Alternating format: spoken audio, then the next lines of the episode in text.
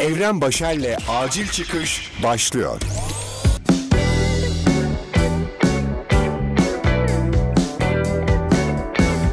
Selam güzel insan. Ben Ayı Yogi ve Acil Çıkış'ın 8. bölümünü dinlemeye başladım. Acil Çıkış. Hadi matları serin. Taytınızı poponuza geçirin ve derin bir nefes alın. Bu bölümde yoga yapacağız. Dur dur dur dur dur dur dur hemen kapatma öyle bir şey yapmıyoruz tamam. Bugüne kadar yoga ile alakası olmayanlar hemen bir gerildi. Biliyorum çünkü hepimizin Instagram hesapları dev bir yoga aplikasyonuna dönmüş durumda. Listemdeki bazı arkadaşlarımın yoga üstadları olma yolundaki maceralarını uzun süredir storylerden takip etmekteyim. Çoğu benim rüyamda bile göremeyeceğim hareketler yapıyorlar. Düz duvarlara tırmanıyorlar ve ben de ağzımdan Pringles'lar yatağıma düşerken vay bu balonun kemiğine vay diyerek onları izliyorum. Ama tabi bu aralar herkes evde olduğu için bu maceraya atılanların sayısı ve dolaylı olarak atılan Instagram hikayelerinin miktarı da artmaya başladı. Matını alan kamera karşısına geçiyor ve Instagram hikayeler huzur kokmaya başlıyor. Bazılarınki ter de kokuyordur bilemiyorum. Yanlış anlamayın. Şikayet etmiyorum. İnsanların evlerinde bu şekilde vakit geçirmeleri, başkalarını da gaza getirmeleri çok güzel. Hatta ben de başlamak istedim. Şöyle güzelce iki esnesem fena mı olurdu? Ama merak etmeyin, halkın göz sağlığı ve iyiliği için o esnemelere ait görüntülere şahit olmanıza izin vermezdim. 115 kiloluk, bu aralar spordaki tek başarısı halı saha kaleciliği ve parmak güreşinde rakip tanımamak olan bir adamın kakası gelmiş, ıkınan bir suratla mat üzerindeki hazin dansını bazı Türk filmlerinde bulmak mümkün. Ama benimkileri asla. Peki ben yogaya neden başlayamadım? İstanbul'da radyoda çalışırken aynı zamanda sevgili Vahide Perçin ve Altan Gördün hocalarımın okulu Akademi 35.5'ta oyunculuk eğitimi almaktaydım. Kızları Alize de isteyen öğrenciler için bir yoga sınıfı açmıştı. Bizim sınıftaki arkadaşlar katılınca dedim ben de bir eşlik edeyim, öğreneyim şu işi. Belki yapabilirim diyerek sınıfa yazıldım. İlk derse girdik ve kısa bir süre sonra benden şöyle bir soru cümlesi çıktı. Hocam ben bu ilk hareketi yapamıyorum neden? Hocamızdansa şöyle bir cevap geldi. Evren bir hareket yapmıyoruz şu an oturuyoruz sadece. Evet gençler ben bağdaş kurup oturamıyorum. Hayatım boyunca da oturamadım. Ben bu bağdaşı yogada ilk hareket sanacak kadar komplike bir şey sanıyorum çünkü. Bildiğin dümdüz oturuyorlarmış ya. Bu oturma mevzusuyla alakalı bir başka dumur hikayemse İzmit'te bir camide.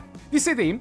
Eniştelerin bayramlarda her anneannemi ziyarete geldiklerinde beni de sabah uyandırıp bayram namazına götürüyorlar. Ben pek istekli değilim. Çünkü yine bu namazı kılmak için dizlerinin üstüne oturmak gerekiyor. Yani götün yere değecek. Topuklarınla temas edecek. Herkes saflarını alıp oturup hocayı dinlerken ben kanguru gibi dizlerimin üstünde dikili kalıyorum ve tabii ne oluyor? Tüm cemaatin dikkatini çekiyorum. O popoyla topuklar birleşmiyor.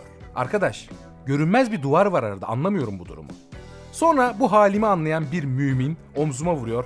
Kardeş, sen arkaya geç. Daha rahat edersin diyor bana. Tamam din kardeşim, geçeyim tabii. Tüm cemaatin arasından geçiyor ve arkaya gidiyorum. Arkada ne var biliyor musunuz? Dedeler. 80 yaş üstü artık dizleri bükülmeyen ve yan yana taburelere dizilmiş o eli öpülesi dedeler bana da bir tabure veriyor. Rahatsızlığım var galiba sen de böyle oturarak kıl evladım diyorlar bana. Utanmıyorum tabi. Sonuçta katlanmıyor dizlerim ben ne yapayım? Yaş ortalamasını düşürüyorum, dedelerimizle bayram namazını kılıyorum. Koca götlü olduğun için katlanmıyordur o ayaklar demeyin. Tamam o esneklik yok ama inanır mısınız hayatımda zayıflığa yaklaştığım bazı dönemler var ve o zaman da olmuyordu. Lisede dizlerimin altından iyi niyetli tümör diye bir kemik parçası almışlardı ve o ameliyatın da buna katkısı olduğu kesin. Ne diyorduk? Ha, yoga.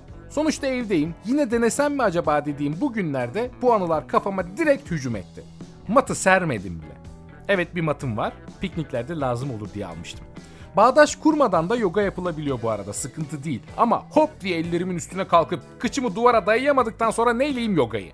Koskoca yogayı bağdaş kurma seviyesine indirdiğim için yoga severler lütfen kusura bakmasınlar. Gerçekten saygım ve sevgim sizlere sonsuz.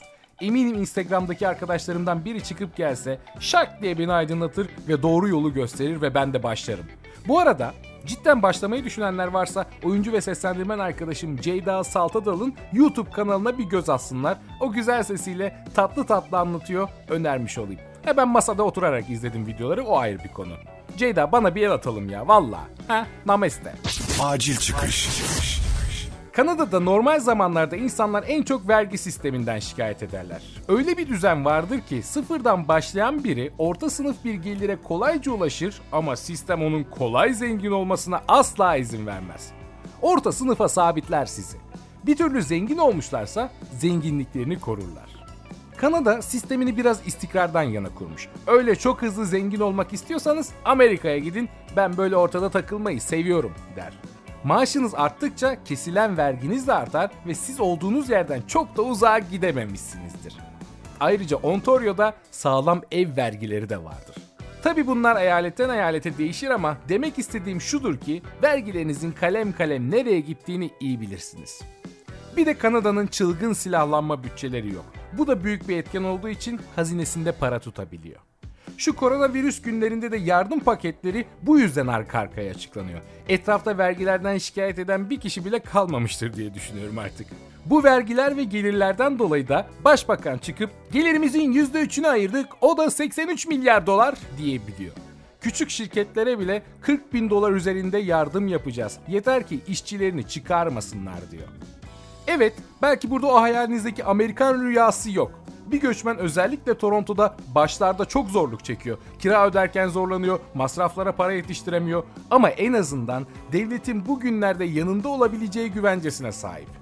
Bu da ben dahil birçok insana yetiyor. Peki ben size IBAN numaramı vermiş miydim? Siz yazın. Belki lazım olur. Acil çıkış. Acil Çıkış'ın 8. bölümünü dinlediniz. Twitter ve Instagram üzerinden beni takip ederek yeni bölümlerden haberdar olabilirsiniz. Bu podcast'i şu an nereden dinliyorsunuz bilmiyorum ama Instagram, Spotify, Google ve Apple Podcast üzerinde de aktif olarak bulunduğunu söyleyeyim. Görüşmek, takip etmek ve evde kalmak üzere. Evren Başer'le Acil Çıkış sona erdi.